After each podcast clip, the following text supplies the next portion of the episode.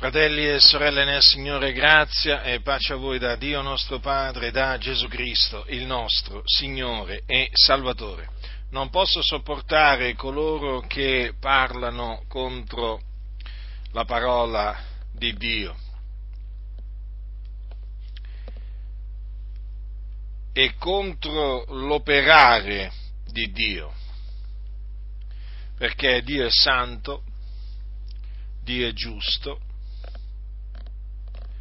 Dio è buono, Dio è fedele, Dio è misericordioso. E non può essere accusato di alcuna ingiustizia. È irreprensibile quando giudica, anche se non comprendiamo le sue vie, ma dobbiamo sapere che le sue vie sono sante e ci sono molti stolti in mezzo alle chiese, così vanno chiamati, perché mostrano stoltezza quando parlano, hanno la stoltezza nel cuore, ecco perché parlano con stoltezza. Ci sono molti stolti in mezzo alle chiese che hanno sempre da ridire qualcosa contro l'Iddio vivente e vero. Una volta è una cosa, un'altra volta è un'altra. Sono sempre veramente bersagliare il Dio di insulti, la loro bocca vomita ingiurie, offese, insulti contro l'Iddio vivente e vero. Forse ad alcuni questo sembrerà incredibile, ma non è affatto incredibile, è la realtà. Sono fatti questi. C'è una marea di stolti in mezzo alle denominazioni evangeliche che proprio si diletta nella propria ignoranza, nella, a proprio insultare Dio. Non hanno timore di Dio, non conoscono Dio, non amano Dio. Li ho studiati e sono giunto alla conclusione che è proprio così. Una delle menzogne che costoro insegnano, questi stolti, è che Dio non ha predestinato nessuno alla perdizione.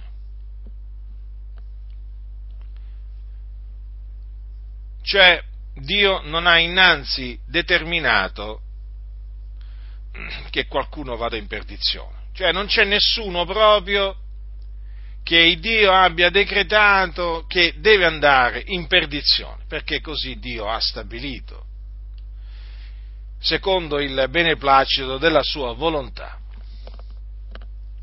Per loro quindi non esistono vasi d'ira preparati per la perdizione. La Bibbia ne parla, la, la Sacra Scrittura ne parla, ma per costoro non esistono. E quindi non possiamo stare in silenzio ed esorto naturalmente anche voi a non stare in silenzio davanti a questa menzogna che viene in buona parte da massoni, dico in buona parte da massoni perché non necessariamente uno che insegna che Dio non ha predestinato nessuno alla perdizione eh, sia un massone, non è detto, potrebbe essere anche uno che con la massoneria non ha niente a che fare, nel senso che non è stata iniziata la massoneria, però comunque sia è sempre una menzogna quello che dice.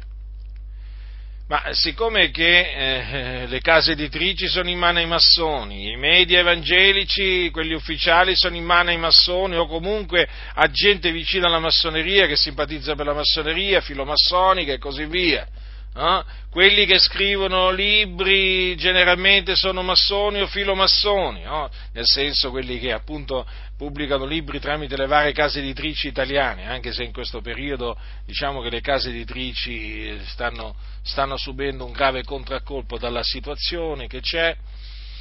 Comunque sia, una cosa, una cosa è certa, già, già, tanti libri sono in circolazione, dove in una maniera o nell'altra viene proclamata questa, questa, questa menzogna. E, e questa menzogna è sostenuta da quelli del libero arbitrio, io li chiamo così, praticamente da quelli che sostengono che il destino se lo crea l'uomo. Perciò non, non può essere che Dio abbia, diciamo, decretato eh, diciamo, questo destino per alcuni, cioè che vadano in perdizione. Allora ci rivolgiamo alla Sacra Scrittura e vi dimostrerò appunto per l'ennesima volta che ci troviamo davanti a una menzogna, ve lo dimostrerò mediante le Sacre Scritture che sono la parola di Dio. Quindi per l'ennesima volta distruggerò i vani ragionamenti, questi ragionamenti che si elevano contro la conoscenza di Dio. Eh? li distruggerò mediante la Sacra Scrittura. D'altronde la Sacra Scrittura, siccome che la parola di Dio è come un martello che spezza il sasso. Io quando mi trovo davanti al sasso prendo il martello e lo spezzo il sasso. Sono sicuro di spezzarlo perché appunto è il martello che spezza il sasso, non il sasso che spezza il martello.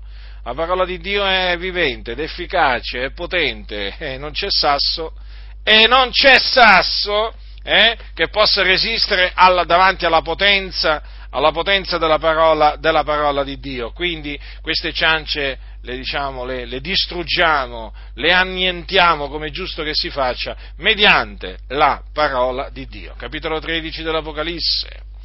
Dice Giovanni, la mia computazione naturalmente consisterà nel dimostrarvi che esistono, eh, esistono coloro che devono andare in perdizione in virtù di un decreto dell'Altissimo, cioè che sono stati predestinati ad andare in perdizione. Ora, io mi soffermerò naturalmente su, ehm, su due uomini, attenzione, su due uomini, eh, ma naturalmente bastano questi due, già, eh, questi due vasi d'ira preparati per la perdizione per fare cadere tutto il castello di menzogne di questi arminiani wesleyani. Eh? Voi sapete infatti che John Wesley, il, il fondatore del, del, metodismo, era un massone hm? ed era arminiano in quanto lui sosteneva il cosiddetto libero arbitrio e quindi sosteneva che sostanzialmente l'uomo eh, si crea il destino da sé, che poi è la, la falsa dottrina di cui è pregno il movimento pentecostale sin dalla sua nascita e difatti noi abbiamo incontrato sin dall'inizio molta, molta, opposizione in seno al movimento pentecostale perché io mi ricordo quando anni fa eh, diciamo, rendemmo pubblico l'insegnamento sulle elezioni in, in, seno al movimento pentecostale, si scatenarono veramente eh, tanti a insultarci, a offenderci, dichiararci che eravamo eretici e, e, così via. Purtroppo il massone John Wesley di danni ne ha fatti tanti, uno di questi, anche, anche se il movimento pentecostale è sorto dopo che lui era morto, e uno di questi è stato appunto con questa sua menzogna del libero arbitrio, che peraltro non è che l'ha inventato lui, è il libero arbitrio, però il, il movimento pentecostale, siccome che è sorto in seno ad un movimento della santità, eh, è in America, e il movimento della santità era, diciamo, ehm, sostanzialmente un movimento wesleyano perché si fondava sulle, sulle dottrine del massone John Wesley e quindi, eh, siccome John Wesley era nemico della predestinazione, la odiava, la detestava, è chiaro che poi coloro che in seno al movimento della, eh, della santità, era chiamato così, si converti, diciamo, passarono, diciamo, diventarono pentecostali perché accettarono il battesimo con lo Spirito Santo, con l'evidenza a parlare in lingua, naturalmente portarono con, con loro, eh, io sto parlando appunto dei pentecostali anglosassoni, portarono con loro eh, questa, questa, falsa dottrina, appunto, secondo, secondo la quale eh, il destino se lo crea, eh, se lo crea eh, l'uomo. E quindi sin dall'inizio nel movimento pentecostale eh, mm, diciamo che è stata rigettata la predestinazione. E vi stavo dicendo naturalmente che noi quando abbiamo reso pubblico il, l'insegnamento eh, del proponimento dell'elezione di Dio, abbiamo incontrato molte opposizioni in Italia perché eh, in Italia purtroppo eh, il movimento pentecostale anche lì è pregno, è pregno di questo cosiddetto libero arbitrio, di questo insegnamento sul libero arbitrio e che naturalmente esclude appunto la predestinazione, quindi esclude il proponimento delle elezioni di Dio, esclude la sovranità di Dio, anche se questi insensati dicono che credono nella sovranità di Dio, ma di fatto non ci credono, perché coloro che credono nel libero arbitrio mentono contro la verità quando dicono che credono che Dio è sovrano, è l'uomo sovrano, non è Dio sovrano nella teologia wesleyana arminiana, ma che vanno cianciando costoro. costoro costoro possono ingannare quelli che non conoscono la storia, la storia, del metodismo, la dottrina del metodismo o diciamo la storia del movimento pentecostale e coloro che non conoscono la scrittura, ma sicuramente a noi questi, questi scellerati, questi insensati non è, che, non è che ci fanno credere, non è che ci fanno credere queste cose la, il libero arbitrio, ricordatevi, annulla la sovranità di Dio, spodesta, tra virgolette, per così dire, eh, eh, il Dio dal suo trono. E certo, perché con il libero arbitrio è l'uomo sul trono, non è più Dio, non è più Dio sovrano, ma è l'uomo sovrano, non è più la volontà di Dio sovrana, ma è la volontà dell'uomo sovrano. E difatti parlando con costoro, poi o sentendoli parlare, si evince questo, dipende dall'uomo, dipende dall'uomo, dipende dalla volontà dell'uomo. E quindi chiaramente hanno praticamente invertito tutto, hanno sconvolto, hanno sconvolto tutto, Sono, hanno fatto veramente un'opera, un'opera di devastazione eh, notevole, eh? quindi stavo dicendo, eh, i, pentecostali purtroppo, siccome che di estrazione, i pentecostali anglosassoni so, eh, sono di estrazione wesleyana, e poi hanno portato con loro il, il, il libero arbitrio di John Wesley, o, o, meglio del movimento della santità da cui venivano, eh, i primi pentecostali, la stragrande maggioranza dei primi pentecostali venivano da questo movimento, eh, e quindi praticamente poi si è, si è trasmesso, no? si è trasmesso da chiesa, chiesa, da chiesa, a chiesa e così via, da nazione a nazione, ed ecco, ed ecco, ed ecco i danni, ed ecco i danni che, hanno, che, che hanno fatto. Però ringraziamo il Signore perché in questi, anni, in questi ultimi anni, devo dire, eh, in Italia, io parlo dell'Italia, sempre più fratelli hanno accettato la predestinazione, naturalmente non quella calvinista, eh, che dice una volta salvati, sempre salvati, perché lo sapete che io confuto la dottrina calvinista una volta salvati, sempre salvati. Quindi quando sentite dire eh, ma Butindaro è un calvinista, questi non sanno nemmeno, non sanno nemmeno quello che stanno dicendo, non, stanno, non sanno nemmeno quello che stanno dicendo, mi stanno attribuendo qualcosa che io non insegno, perché io non insegno assolutamente una volta salvati, sempre salvati. Eh.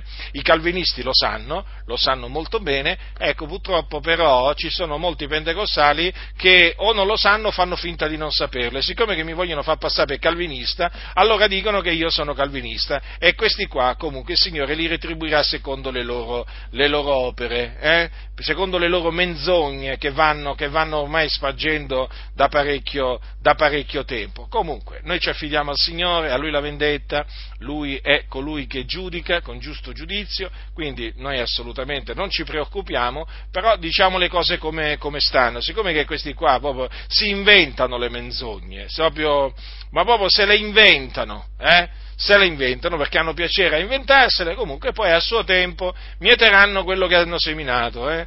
Eh, stanno seminando vento e mieteranno tempesta. Massoni col grembiule o massoni senza il grembiule mieteranno veramente a tempo debito, a tempo stabilito da Dio, il male che hanno fatto con le loro lingue perché ne hanno fatto, ne hanno fatto tanto. Ma quindi vediamo, vediamo, veniamo alle Sacre Scritture per distruggere i vani ragionamenti di costoro. Capitolo 13 dell'Apocalisse è scritto così e vidi allora, perché eh, voglio fare una premessa? Perché Giovanni dice e vidi? Perché eh, queste cose le vide in visione. Questa è una cosa molto importante da sottolineare da subito. Infatti, le, eh, si, si, può vedere.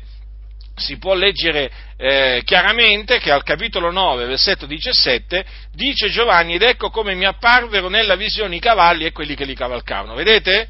Quindi queste cose che adesso io sto per leggere, lui le vide in visione, in una visione che gli fu data da Dio. Hm? una visione che eh, concerne qualcosa che deve ancora eh, succedere. Mm?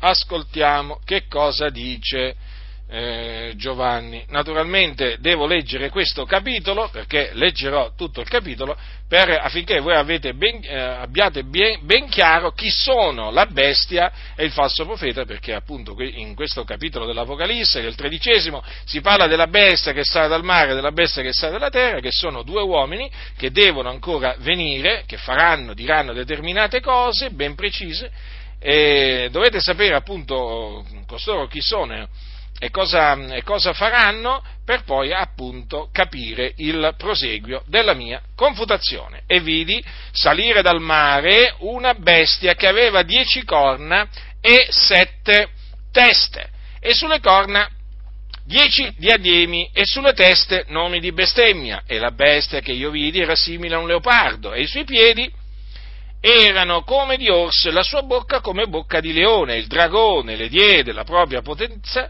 e il proprio trono e grande podestà. E io vidi una delle sue teste come ferita a morte e la sua piaga mortale fu sanata e tutta la terra, maravigliata, andò dietro alla bestia e adorarono il dragone perché aveva dato il potere alla bestia. E adorarono la bestia dicendo, chi è simile alla bestia e chi può guerreggiare con lei? E le fu data una bocca che proferiva parole arroganti e bestemmie, e le fu data potestà di agire per 42 mesi. Ed essa aprì la bocca per bestemmiare contro Dio, per bestemmiare il suo nome e il suo tabernacolo.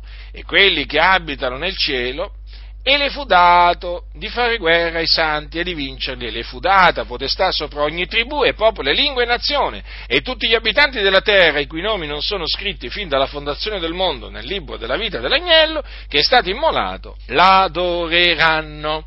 Se uno ha orecchio, ascolti, se uno mena in cattività andrà in cattività, se uno uccide con la spada bisogna che sia ucciso con la spada. Chi, qui sta la costanza e la fede dei santi. Poi vidi un'altra bestia che saliva dalla terra ed aveva due corna, come quelle d'un agnello, ma parlava come un dragone ed esercitava tutta la potestà della prima bestia alla sua presenza e faceva sì che la terra e quelli che abitano in essa adorassero la prima bestia, la cui piaga mortale era stata sanata e operava grandi segni fino a far scendere dal fuoco, del fuoco dal cielo sulla terra in presenza degli uomini e seduceva quelli che abitavano sulla terra coi segni che le era dato di fare in presenza della bestia, dicendo agli abitanti della terra di fare un'immagine della bestia che aveva ricevuta la ferita della spada ed era tornata in vita. E le fu concesso di dare uno spirito all'immagine della bestia, onde l'immagine della bestia parlasse e facesse sì che tutti quelli che non adorassero l'immagine della bestia fossero uccisi e faceva sì che a tutti, piccoli e grandi, ricchi e poveri, liberi e servi, fosse posto un marchio sulla mano destra o sulla fronte e che nessuno potesse comprare o vendere se non chi avesse il marchio, cioè il nome della bestia o il numero del suo nome. Qui sta la sapienza. Chi ha intendimento conti il numero della bestia poiché è il numero d'uomo e il suo numero è 666, cioè 666 praticamente. Allora, fratelli nel Signore, come potete vedere, questi, mh, la bestia che sale dal mare e la bestia che sale dalla terra sono due uomini, due uomini fatti di carne e ossa. Eh?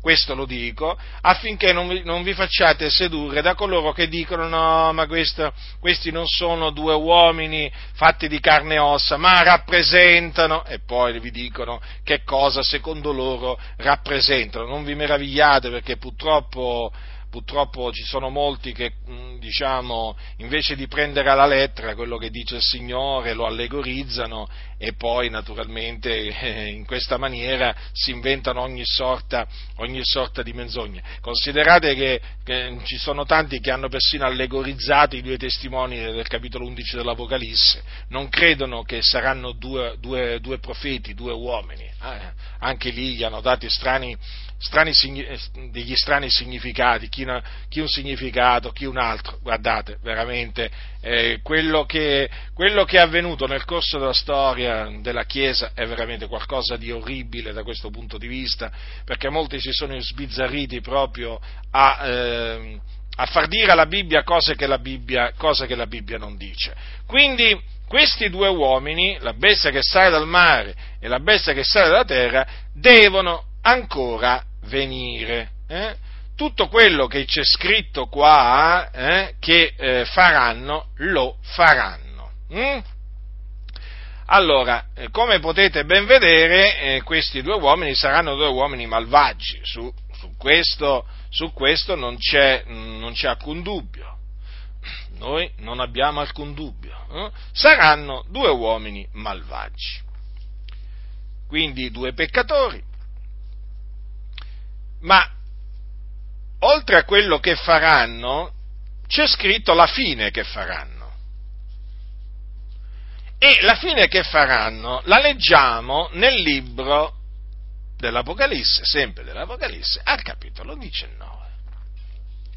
Allora, leggiamo dal versetto 11, perché appunto qui si parla della venuta del nostro Signore Gesù Cristo dal cielo, sulle nuvole del cielo. Allora, dice Giovanni, poi vidi, ribadisco per l'ennesima volta, si trattò di una visione, quindi anche qui quello che vide Giovanni lo vide in visione, mm? in visione, Ora, ricordatevi che le visioni sono una manifestazione dello Spirito Santo, cioè lo Spirito della verità. Le visioni non sono allucinazioni. Le visioni non sono immaginazioni del proprio cuore, no, fratelli del Signore. Le visioni sono delle manifestazioni dello Spirito Santo. Hm? Quindi sono cose sante. Poi vidi il cielo aperto ed ecco un cavallo bianco e colui che lo cavalcava si chiama il fedele e il verace ed egli giudica e guerreggia con giustizia. E i suoi occhi erano una fiamma di fuoco e sul suo capo v'erano molti diademi e portava scritto un nome che nessuno conosce fuorché lui era vestito d'una veste tinta di sangue e il suo nome è la parola di Dio. Gli eserciti che sono nel cielo lo seguivano sopra cavalli bianchi ed erano vestiti di lino fino, bianco e puro. E dalla bocca gli usciva una spada affilata per percuotere con essa le nazioni, ed egli le reggerà con una verga di ferro, e calcherà il tino del vino dell'ardente ira dell'Onnipotente Dio e sulla veste e sulla coscia porta scritto questo nome, Re dei Re, Signore dei Signori. Poi vidi un angelo che stava in pieno il sole ed egli gridò con gran voce dicendo a tutti gli uccelli che volano in mezzo al cielo, venite, adunatevi per il gran convito di Dio, per mangiare carne di re e carne di capitani e carne di prodi e carne di cavalli e di cavalieri e carne di ogni sorta d'uomini, liberi e schiavi, piccoli e grandi. E vidi la bestia e i re della terra e i loro eserciti radunati per muovere guerra a colui che cavalcava il cavallo e all'esercito suo. E la bestia fu presa, e con lei fu preso il falso profeta, che aveva fatto i miracoli davanti a lei, coi quali aveva sedotto quelli che avevano preso il marchio della bestia e quelli che adoravano la sua immagine. Ambedue furono gettati vivi nello stagno ardente di fuoco e di zolfo e il rimanente fu ucciso con la spada che usciva dalla bocca di colui che cavalcava il cavallo e tutti gli uccelli si satollarono delle loro carni. Ora vorrei che poneste la massima attenzione sulla fine che faranno la bestia che sale dal mare e la bestia che sale dalla terra. Eh? Allora, cosa dice qui Giovanni? Che cosa vide Giovanni? Vide questo. Allora, la bestia fu presa e con lei fu preso il falso profeta. Eh? Allora, il falso profeta è la bestia che sale dalla terra. Hm? Allora, che aveva fatto i miracoli davanti a lei, coi quali aveva sedotto quelli che avevano preso il marchio della bestia e quelli che adoravano la sua immagine. Ambedue furono gettati vivi nello stagno ardente di fuoco e di zolfo. Allora, parliamo della sorte che attende questi due. Che sorte li attende? Che fine li attende? Eh? Un orribile fine, perché quando il Signore Gesù tornerà saranno presi ambedue, tutti e due quindi, e gettati vivi nello stagno ardente di fuoco e di zolfo, cioè nella genna, nel fuoco eterno. Ora, domando, ma quello che vide Giovanni si deve adempiere e si adempirà o c'è possibilità che non si adempia? In sostanza, mettiamola così la domanda. Esiste la possibilità che la bestia che sale dal mare e la bestia che sale dalla terra siano salvati dal Signore? Dai loro peccati siano giustificati? Siano riconciliati con Dio per mezzo di Gesù Cristo, il nostro Signore? c'è l'eventualità che costoro si ravvedano e credano nell'Evangelo della grazia per essere salvati, giustificati, per ottenere la remissione dei loro peccati, per essere riconciliati con Dio, per ricevere la vita eterna. C'è questa eventualità o non c'è questa eventualità? Esiste una possibilità, dico una possibilità su mille, su un milione, su un miliardo, su dieci miliardi? Esiste una sola possibilità? La domanda mia è questa, ed è chiara. Esiste sì o no? Chi conosce le sacre scritture dirà che non esiste alcuna possibilità di salvezza per costoro, nessuna eventualità che loro possano essere salvati esiste. Perché? Perché quello che Giovanni vide si deve adempiere per volontà di Dio. Difatti all'inizio del libro dell'Apocalisse leggiamo quanto segue, è Gesù è Gesù che, eh, che parla e dice Giovanni, scrivi dunque le cose che hai vedute, quelle che sono e quelle che devono avvenire in appresso, badate bene, che devono avvenire in appresso, devono avvenire, quindi anche la, diciamo, la fine che faranno questi due uomini è qualcosa che deve avvenire esattamente come c'è scritto. D'altronde non può essere altrimenti perché non è che possiamo escludere dalla parte che io ho letto quello che noi vogliamo. Eh? dovremmo allora prendere anche, diciamo, altre cose scritte lì eh, e dire, beh, ma c'è la possibilità che non avvenga proprio così. No, e invece avverrà proprio così. Ambedue saranno presi, quindi gettati vivi nello stagno ardente di fuoco e di zolfo. Questo è quello che deve avvenire e avverrà. Dio ha fatto vedere queste cose in una visione e dice il Signore, disse il Signore ad Abacuc, eh, centinaia di anni prima che Gesù venisse nel mondo, Scrivi la visione, incidila sulle delle tavole perché si possa leggere speditamente, per, poiché è una visione per un tempo già fissato, ella s'affretta verso la fine e non mentirà. Se tarda, aspettala, poiché per certo verrà, non tarderà. Quindi ogni visione che Dio ha dato si adempirà. Non c'è alcuna possibilità che una visione che Dio ha dato non si adempia, non ce n'è una di possibilità. E sapete perché? Perché appunto le visioni che Dio dona sono parola di Dio. Parola di Dio. E come dice, come dice il Signore in Geremia,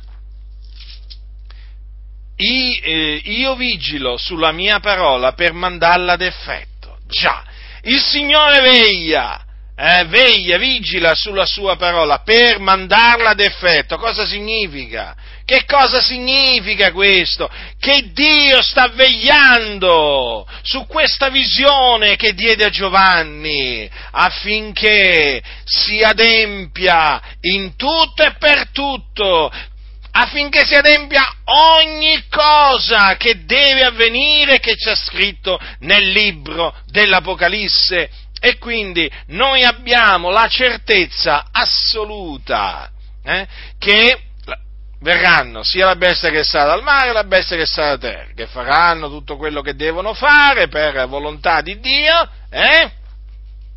ma crediamo anche che costoro andranno in perdizione perché devono andare in perdizione, perché sono dei vasi d'ira preparati per la perdizione e quindi non potranno essere salvati, non potranno credere, fratelli nel Signore, costoro non potranno credere. Ma perché dici non potranno credere? Perché devono andare in perdizione.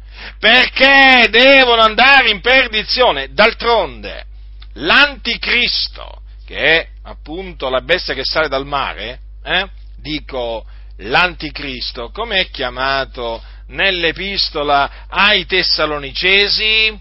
È chiamato il figlio della perdizione. Ora, ma il figlio della perdizione, ma può, può, mai essere salvato? Il figlio della perdizione può mai credere? Non può credere, non può credere il, l'anticristo.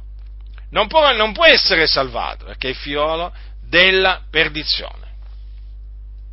Quindi, questi, eh, la bestia che sale dal mare e la bestia che sale dalla terra, sono due vasi di ira preparati per la perdizione, devono andare in perdizione. Sono due esseri umani, naturalmente come tanti altri esseri umani no? che sono vissuti, sono, che sono nati sulla faccia della terra, Ecco, però il Dio ha, diciamo, eh, stabilito che costoro, eh, diciamo, eh, debbano fare queste cose. Eh? E ha stabilito che de- devono andare in perdizione. Vi ricordate che cosa disse il Signore tramite il profeta Isaia? Disse queste parole, dice, annunzio la fine sin dal principio e molto tempo prima predico le cose non ancora avvenute, che dico il mio piano sussisterà e metterò ad effetto tutta la mia volontà. Sì, io l'ho detto, lo farò avvenire, ne ho formato il disegno e l'eseguirò. Ora, fratelli, l'Iddio vivente è vero, il creatore di tutte le cose, eh, colui che governa l'universo, ha detto queste parole. Io l'ho detto sì, io l'ho detto e lo farò avvenire. Ma non è abbastanza chiaro. Ha detto, ripeto, sì, io l'ho detto e lo farò avvenire. Chi fa avvenire quello che Dio ha detto è Lui stesso, Dio. Dio parla e fa accadere quello che dice. Poi dice, ne ho formato il disegno e l'eseguirò. Chi esegue il disegno formato da Dio? Dio stesso. Allora, voi prendete appunto quello che deve accadere alla, alla bestia che sarà dal mare, alla bestia che sarà dalla terra, è parola, parola di Dio, appunto, che Dio ha voluto che fosse peraltro scritta, eh? e allora che cosa dobbiamo dire? Dio l'ha detto e lo farà avvenire, ne ha formato il disegno e l'eseguirà. Quindi quei due uomini andranno in perdizione, saranno, non potranno essere salvati eh, andranno in perdizione, peraltro saranno presi e gettati vivi nello stagno ardente di fuoco e di zolfo, dove peraltro, vi ricordo, non è che saranno annientati, perché dopo mille anni noi li, ritrov- li, ritroviamo, perché qui c'è scritto anche quello che avverrà dopo mille anni, e dopo mille anni ancora sono là, sono là nel fuoco, nel stagno di fuoco e di zolfo. Infatti, quando poi alla fine del millennio eh, il diavolo sarà sciolto, hm, e eh, uscirà per sedurre le nazioni, eh, mh, mm, poi eh, per eh, appunto eh, andare contro, attorniare il campo dei santi, la città, la città diletta, allora dice dal cielo discese dal fuoco e le divorò, no? le nazioni. Poi dice il diavolo che le aveva sedotte fu gettato nello stagno di fuoco e di zolfo, dove sono anche la bestia e il falso profeta, e saranno tormentati giorno e notte nei secoli dei secoli. Non è che c'è scritto dove sono stati, dove, dove c'erano stati eh, il, il, il, la bestia e il falso profeta, come se appunto una volta che erano stati gettati vivi nello stagno ardente di fuoco e di zolfo, eh, diciamo si fossero dissolti, no? eh, sarebbero tornati a non esistere, bruciati, eh, eh, praticamente sarebbero ritornati alla non esistenza. No, no, fratelli del Signore, dove sono anche la bestia e il falso profeta, quindi dopo mille anni, considerate, dopo mille anni erano ancora là, nello stagno ardente di fuoco e di zolfo, ed erano tormentati. Quindi, massima attenzione, fratelli nel Signore, eh? massima attenzione. Allora, ma il punto, appunto, su cui io voglio soffermarmi è l'impossibilità di costoro eh, di essere salvati. D'altronde, Dio fa misericordia a chi vuole fare misericordia, perché il Signore ha detto, ha detto io farò grazia a chi, mm, a chi, vorrà fare grazia, ma altresì eh, la, la, scrittura dice anche che il Dio indura, eh, indura chi vuole. Eh già, non è che il Signore eh, fa soltanto misericordia, il Signore anche indura. Vi ricordate che cosa c'è scritto in merito a quei giudei che avevano visto Gesù operare, operare miracoli? Anzi, tanti miracoli? E sebbene avesse fatto tanti miracoli in loro presenza, pure non credevano in lui, affinché si adempisse la parola detta dal profeta Isaia. Signore, chi ha creduto a quello che ci è stato predicato? E chi è stato rivelato il braccio del Signore? Perciò non potevano credere, per la ragione detta ancora da Isaia. Egli ha ciecato gli occhi loro e indurato i loro cuori, affinché non vengano con gli occhi e non intendano col cuore, non si convertono e io non li sani. Avete notato, fratelli? Non potevano credere, non potevano credere. Perché non potevano credere? Eppure avevano visto molti miracoli, avevano visto proprio Gesù. Personalmente lo avevano visto fare tanti miracoli, ma non potevano credere in lui, cioè non potevano credere che Gesù era il Messia. Ma perché? Ma perché non potevano credere? Perché gli fu impedito di credere, in quanto Dio uh, aveva accecato gli occhi loro, aveva indurato i loro cuori affinché non si convertissero. Dio fa anche questo. Quindi al bando le ciance, al bando le ciance di quelli che dicono che Dio non ha predestinato nessuno alla perdizione, ma che vanno cianciando costoro, ma che vanno dicendo contro la verità di Dio. Ascoltami tu che frequenti ancora queste queste comunità arminiane, arminiane e wesleyane, investiga le scritture. Ascolta, fratello, ascolta, sorella nel Signore. Eh? Se hai creduto nell'Evangelo, sei un fratello, sei una sorella. Eh? Non è che io ti giudico, ti giudico come se tu non fossi un fratello o una sorella perché ancora frequenti, frequenti una di queste comunità che non accetta la predestinazione. Guarda, chi ti parla per un tempo non sapeva nemmeno cosa fosse la predestinazione. Io, il Signore mi ha salvato in mezzo agli arminiani wesleyani pentecostali, arminiani, wesleyani. Quindi, voglio dire, so di che cosa parlo, so che ci sono, ci sono fratelli e sorelle in queste, in queste, comunità che purtroppo per mancanza di conoscenza, per mancanza di discernimento hanno accettato, hanno accettato il cosiddetto libero arbitrio e quindi vanno dietro così, dietro queste ciance. Allora ti stavo dicendo, fratello, sorella, investiga le scritture, investiga le scritture, gettati veramente nello studio delle sacre scritture e vedrai, vedrai come stanno le cose e vedrai che le cose non stanno come, come diceva John Wesley mm, o, come, o, come, dice il, il, tuo, il tuo pastore arminiano wesleyano di estrazione. Eh? Allora, naturalmente io vi ho detto che eh, mi sono concentrato su questi due uomini, ma il discorso è questo. Allora, eh, ci sono quelli che dicono, Dio vuole, che, Dio vuole salvare tutti gli uomini, tutti indistintamente, ma se fosse così, chi è che gli potrebbe impedire di eseguire la sua volontà? Metterò ad effetto tutta la mia volontà, dice il Signore se fosse quella la volontà, ma il Signore salverebbe tutti. Vi ricordate che il Signore salvò Saulo da Tarso? Mm? E quel, quell'uomo, quell'uomo, quel fariseo, che quel giudeo fariseo che perseguitava a tutto potere la Chiesa di Dio? Eh? Ve lo ricordate che il Signore lo salvò? Ma non è che il Signore, il Signore, salvò tutti quelli che perseguitarono la Chiesa a quel tempo. Eh? A, a, Saulo lo salvò. Eh, perché lo salvò? Perché lo salvò? Perché Saulo era meglio di qualcun altro? No, perché il Signore gli volle fare grazia. Eh? Perché il Signore lo aveva eletto a salvezza prima della fondazione del mondo perché aveva scritto il suo nome nel libro della vita sin dalla fondazione del mondo.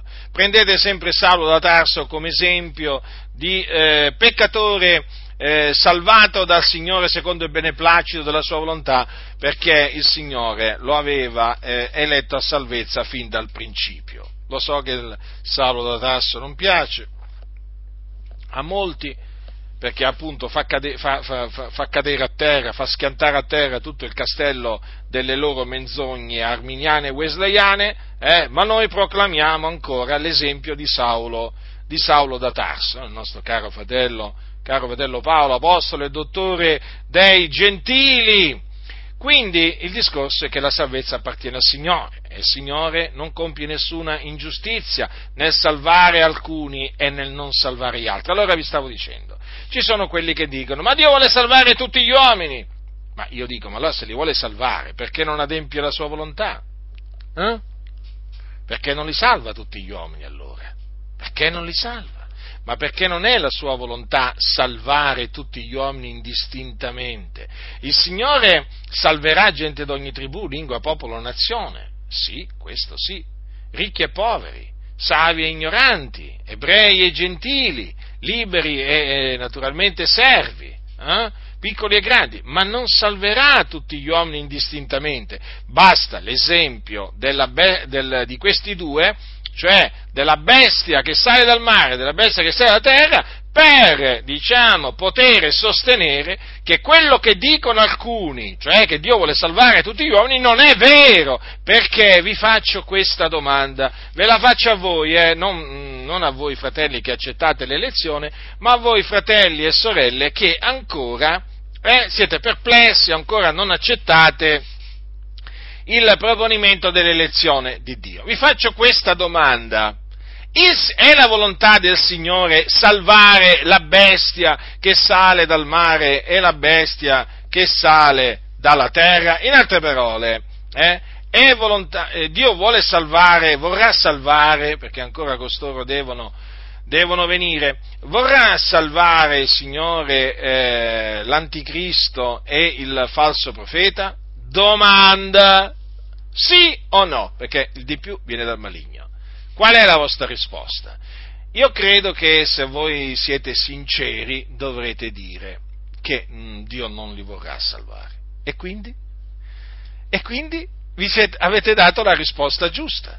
E quindi vuol dire che quelle parole, Dio vuole che tutti gli uomini siano salvati e vengano alla conoscenza della verità, che sono vere, non hanno il significato che gli danno gli arminiani wesleyani, questo è scritto nel, in Timoteo, dice il quale vuole che tutti gli uomini siano salvati e vengano alla conoscenza della verità. Eh? Ha, queste parole non hanno il significato che gli, che gli danno gli arminiani wesleyani, capite? Difatti, se quello fosse il, il significato, noi dovremmo dire che Dio vuole salvare anche l'anticristo e il falso profeta. Ma possiamo mai dire una cosa del genere? Eh? Ma po- si, può mai, si, può mai, dire una cosa del genere? Ma chi ardirà a dire che Dio vuole salvare anche l'anticristo e il falso profeta? Ma chi è quello stolto che veramente parla, parlerà in questa maniera contro i decreti di Dio, contro la parola di Dio? Qui non è che c'è bisogno di conoscere il greco o, o di avere studiato il contesto storico, eh, sociale, culturale, eh, in mezzo al quale fu scritta la, la, l'epistola, no, l'epistola, la, la lettera dell'Apocalisse, no, la rivelazione. No, basta conoscere l'italiano, avere lo spirito del Signore, naturalmente, leggere e poi Signore fa capire. Ma anche un bambino, anche un bambino di dieci anni, leggendo queste parole, dice, hai visto, questi qua, eh, questi qua non saranno salvati perché non potranno essere salvati, perché Dio ha decretato la loro perdizione. Ma lo capisce pure un bambino, però arrivano questi qua che hanno fatto tanti di quei loro studi, eh, che veramente quando te li mettono davanti dici eh, che curriculum che hanno questi, oh ma questi hanno studiato tanto, sì ma non capiscono niente. Si può studiare tanto nella vita ma essere profondamente ignoranti. Eh? Questi hanno studiato tanto, però non, eh, non intendono le scritture. Non intendono le scritture. Ma sapete quanti ce ne sono? Ma sapete che ci sono quelli che, che, che leggono la Bibbia in greco eh? e non capiscono l'italiano? Eh? Non capiscono l'italiano. Praticamente loro leggono la Bibbia in greco, no? Tu gliela leggi in italiano e non la capiscono. Come mai? Devono andare a imparare l'italiano, mi sa eh? eppure conoscono il greco, il greco, e si vantano, io conosco il greco. Non dico che diciamo, non sia necessario talvolta conoscere il greco, ci mancherebbe altro, se non ci fossero stati quelli che eh, studiavano il greco non è che mm, non avremmo avuto la traduzione, la traduzione della, della, della, Bibbia, eh? il Nuovo Testamento è stato, scritto, è stato, scritto, in greco, quindi ci voleva qualcuno che lo traducesse, no? possibilmente un credente. Quindi non è che è sbagliato studiare il greco, ma questi qua, questi qua si vantano di aver studiato il greco come se per capire quel, la volontà del Signore, per capire la dottrina di Dio, bisogna studiare prima il greco. E si è visto infatti. Arrivano questi che sanno il greco, alfabeto greco, tutta la grammatica greca, tutto, tutto, tutto, tutto poi tu, quando gli esponi dei concetti così chiari, biblicamente, eh, e tu li vedi proprio che veramente non capiscono niente. È come parlare con il muro, è come parlare con il muro, ve lo posso, ve lo posso assicurare. Anzi, questi qua veramente dimostrano pure di odiare quello che sta scritto perché loro naturalmente difendono la loro organizzazione, i loro manuali di studio, eh, i loro cari teologi, o maestri, fondatori, fate voi, ma non difendono la parola del Signore, non ci credono che le cose andranno così, capite? La cosa è molto grave perché questi quando leggono non, fe- non credono in quello che sta scritto, non ci credono, a parte il fatto che molti ormai di costoro non credono che la Bibbia sia la parola di Dio, ma poi proprio mancano di fede in quello che sta scritto, quando leggono non ci credono non ci credono. Sapete quanti leggono che Gesù faceva i miracoli e non credono che Gesù oggi fa i miracoli? Ma sapete quanti leggono che eh, il Signore dava delle visioni, ha dato delle visioni a Paolo per esempio? Eh? Ma non credono che Dio oggi possa dare le visioni? Ma quanti ce ne sono? Non hanno fede! E questi non hanno fede, non hanno fede in quello che sta scritto, non ci credono non ci credono che le cose è decretato che vadano così e che, quindi, e che quindi non ci sarà possibilità di salvezza verso la bestia che sale dal mare e la bestia che sale dalla terra. Sono che cosa dunque? Come li ho chiamati all'inizio? Stolti. Non possiamo non riconoscere che, che siano stolti, perché solo uno stolto solo uno stolto può negare eh, quello che sta scritto così chiaramente e quello che si capisce così chiaramente. Ma loro odiano Dio odiano la parola di Dio, odiano l'operare di Dio. Capite? Eh, c'è anche questo, perché il primo comandamento, qual è? Ama il Signore Dio tuo con tutto il tuo cuore, con tutta la mente tua, eh? con tutta l'anima tua, con tutte le forze tue. Ma questi no, questi non amano Dio. Ma se amassero Dio, ma, amerebbero pure la sua parola, amerebbero l'operare di Dio, ma no, ma no, questi non amano il Signore, fratelli del Signore non amano Dio, non amano Dio. Ecco perché quando gli parliamo veramente sembra che gli stiamo parlando in arabo, non capiscono. Non capiscono, non capiscono, non capiscono. Ma che stai dicendo? Ma tu mi presenti un Dio spietato, un Dio ingiusto. Ma com'è possibile? Come com'è possibile? Ma sta scritto, ma allora non credi a quello che sta scritto. Ma insensato, ma ravvediti e convertiti, invece di stare lì a mormorare, alzare il pugno contro l'Iddio vivente, è vero. E stai attento a quello che dici, ravvediti e convertiti fino a che sei in tempo, perché il creatore li può togliere dalla faccia della terra in qualsiasi momento, perché egli fa vivere ed egli fa morire. Quindi, vedete, fratelli nel Signore, come quindi ci so, ci sono, ci sono, alcuni che Dio ha predestinato ad andare in perdizione. Allora voi direte, ma allora, vabbè, questi due, vabbè, possiamo anche ammettere, possiamo anche ammettere che due, due ci siano, dai, Giacinto, dai, ti diamo ragione in questo, dai, in effetti, è come dici tu. Però solo due, eh? Eh no, non sono solo due. Eh, non sono solo due, non sono solo due. Come abbiamo visto, infatti, è scritto che tutti gli abitanti della terra, i cui nomi non sono scritti fin dalla fondazione del mondo nel libro della vita dell'agnello che è stato immolato, l'adoreranno, cioè adoreranno la bestia. Costoro adoreranno la bestia. E chi sono costoro? Sono coloro i cui nomi non sono scritti fin dalla fondazione del mondo nel libro della vita dell'agnello. Ora, è scritto se qualcuno adora la bestia la sua immagine, ne prende il marchio sulla fronte o sulla mano, beverà anch'egli del vino dell'ira di Dio mesciuto puro nel calice della sua ira e sarà tormentato con fuoco e zolfo nel cospetto dei santi angeli, nel cospetto dell'agnello. E il fumo del loro tormento sale nei secoli dei secoli e non hanno requie né giorno né notte quelli che adorano la bestia e la sua immagine e chiunque prende il marchio del suo nome. Vedete la fine che faranno dunque coloro che adoreranno la bestia.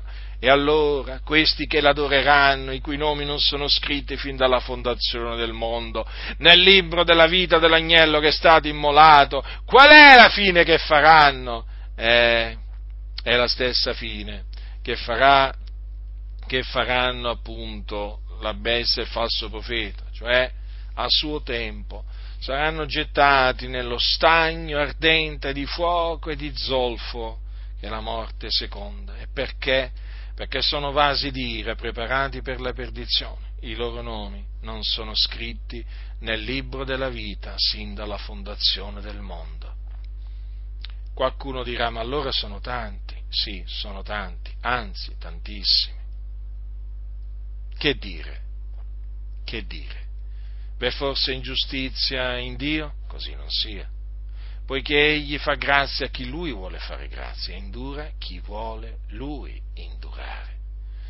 Lui ha voluto scrivere i nomi di alcuni nel libro della vita dell'agnello, e questo sin dalla fondazione del mondo.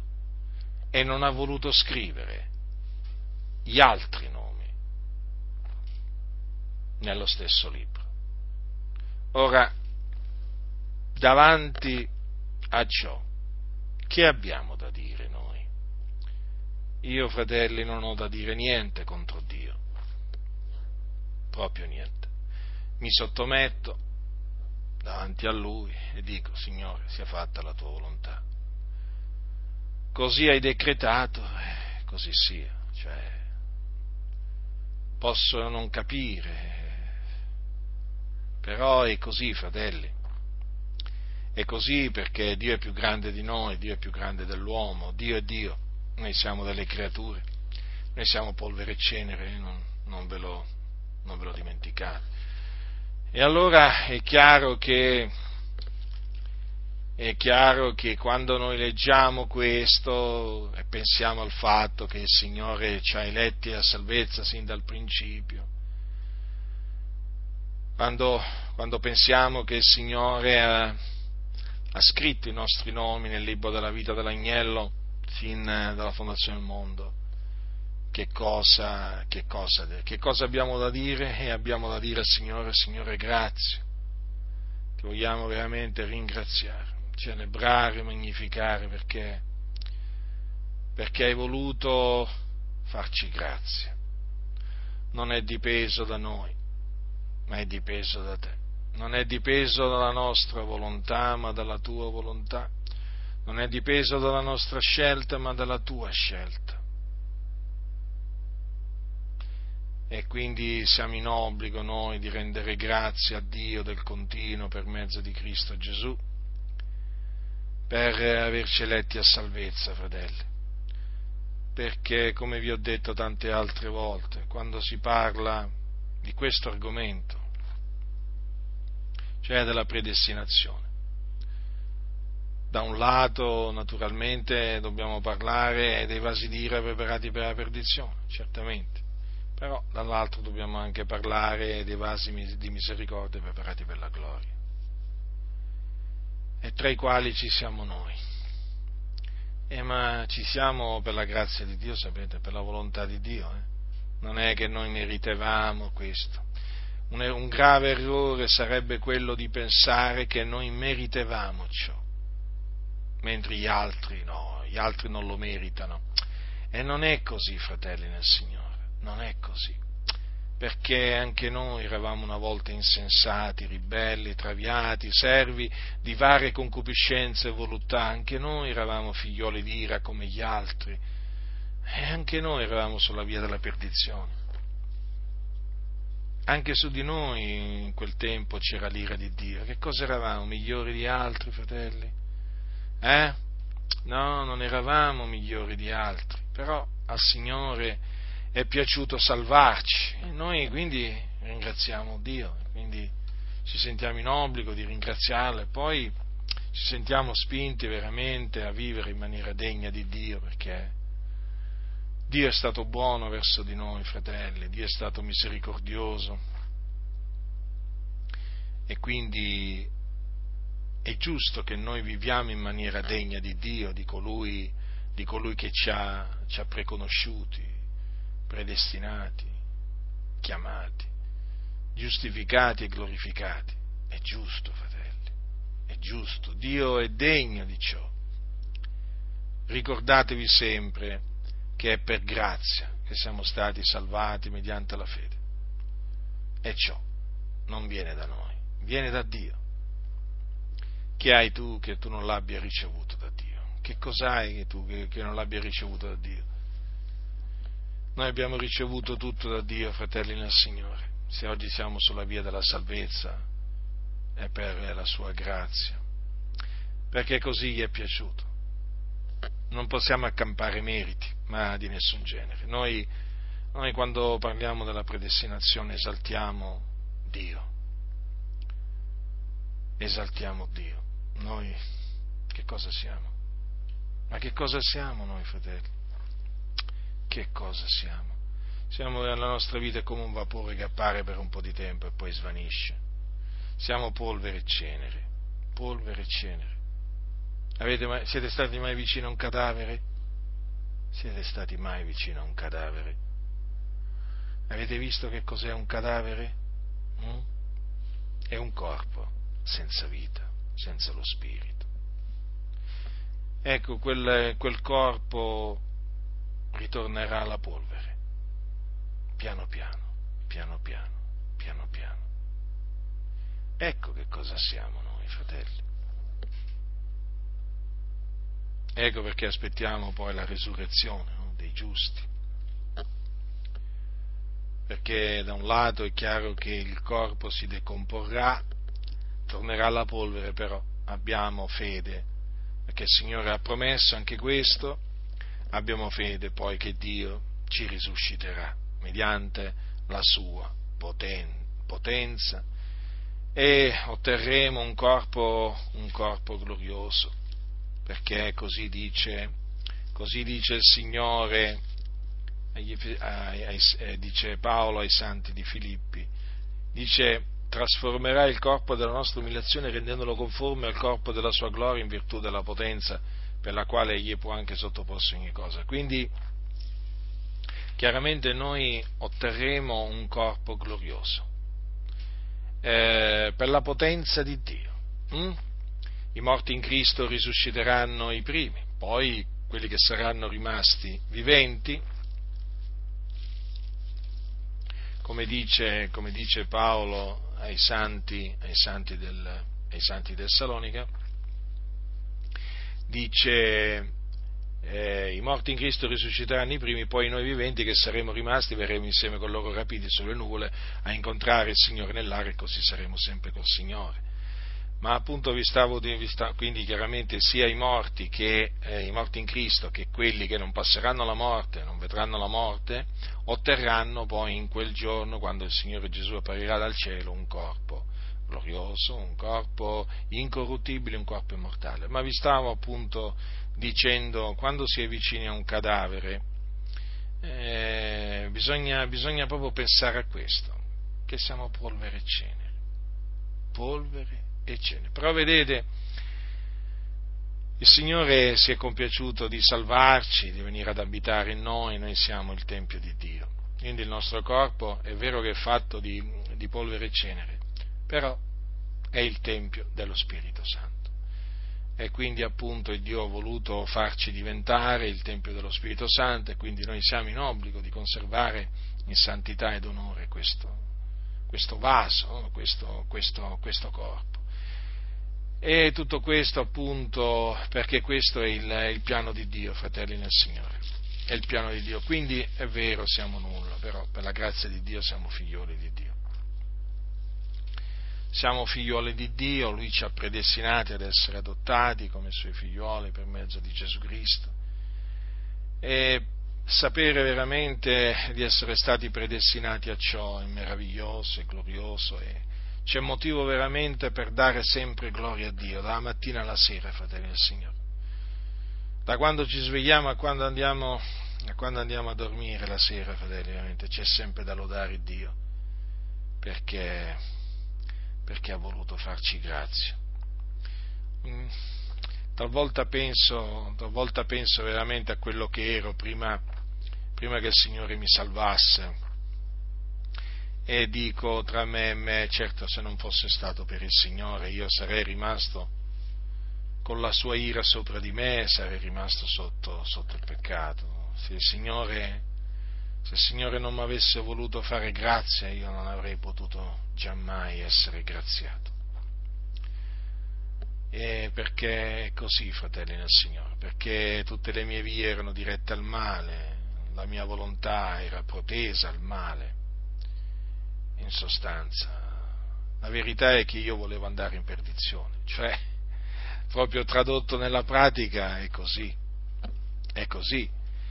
E mi ricordo quando, quando pochi, poche, settimane, poche settimane prima che il Signore mi salvasse, mi ricordo quando stavo morendo, quando vidi la morte a faccia a faccia, eh, ero andato in una fonte di un, di un fiume Ticino con altri giovani per divertirci, fare il bagno e così via. E quel giorno stavo per morire annegato, ma il Signore, il Signore mi mandò un giovane, che poi peraltro faceva parte della compagnia, il quale aveva peraltro finito da poco tempo di fare un corso di samaritano, cioè di quelli che salvano appunto quelli che, quelli che annegano, e mi salvò, mi salvò dalle acque, mi salvò dalle acque e mi tirò fuori. E, ma io non ero salvato io non ero un figliolo di Dio, capite? Però ho visto la morte a faccia a faccia. E sapete, quella, diciamo, quella liberazione mi fece molto riflettere. Già io ero uno che riflettevo di per sé alla morte, al dopo la morte, perché sapete che avevo paura di morire, perché avevo paura di andare all'inferno, sapevo, stavo andando all'inferno. Ma guardate, fratelli del Signore, che quell'esperienza mi scosse dalle fondamenta proprio mi scosse dalle fondamenta. Perché? Perché io dissi tra me e me, fossi morto, sarei andato all'inferno. Però il Signore, al Signore gli è piaciuto di preservarmi dalla morte. Quanti invece sono morti annegati e sono andati all'inferno. Il Signore ha voluto preservarmi dalla morte potevo capire a quel tempo, l'ho capito in seguito, però i fatti, i fatti sono questi. Quando poi, qualche settimana dopo, mentre mi trovavo in Inghilterra, eh, sotto una tenda di evangelizzazione in, un paese sotto Londra, tra Londra e Brighton, mentre quella, quando quella sera il Signore mi salvò, compresi, compresi che il Signore mi aveva preservato dalla morte perché, perché io dovevo essere salvato. e lo ringraziai. Però ancora non è che, non è che sapevo della predestinazione.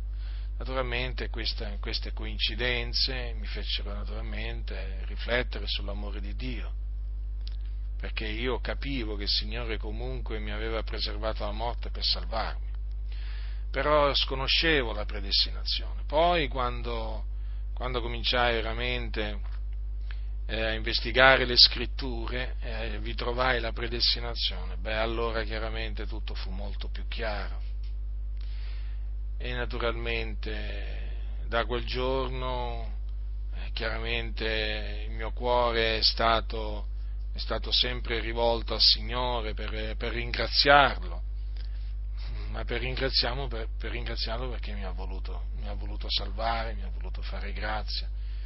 E io credo che ciascuno di voi, prima, prima di, di essere salvato dal Signore, è stato preservato dalla morte in una maniera o nell'altra, da piccolo, da grande. Voi, sapete, voi conoscete la vostra, la vostra, storia personale, io posso anche non conoscerla, ma voi la conoscete. E riflettete, ma io vorrei, vorrei fare riflettere in particolare quelli che ancora la predestinazione non l'accettano. Considerate il vostro passato, la vostra vita passata prima di essere salvati e, voi vi renderete conto come veramente siete stati predestinati ad essere adottati da Dio come suoi figlioli, perché altrimenti sareste morti, chi in un incidente, chi ha negato, come, chi ha negato e così via. No? Però il Signore vi ha preservato e allora riflettete perché vi ha preservato a voi, perché vi ha preservato dalla morte, eh? mentre ad altri invece li ha fatti morire e sono andati all'inferno Basterebbe solo questo, questa riflessione per indurvi veramente a capire, eh? a capire la predestinazione.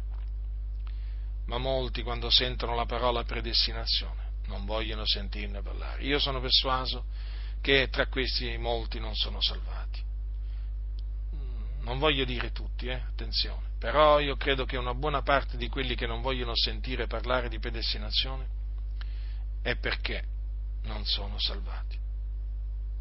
Ne conosco alcuni che non sono salvati e detestano la predestinazione, quindi è in base a questo che lo dico.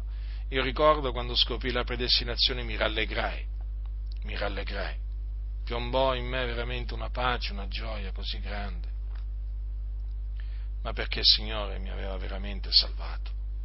È vero che mi salvò in un contesto dove la predestinazione era rigettata, però mi aveva salvato il Signore, perché sapete, il Signore salva pure in mezzo agli arminiani wesleyani, non è che, non è che il Signore qualcuno gli può impedire di salvare, di salvare appunto i suoi, coloro che lui ha eletto a salvezza, non è che, non è che l'arminianesimo impedisce al Signore di salvare, di salvare in mezzo alle chiese arminiane, per dire, eh, attenzione, Dio fa quello che vuole.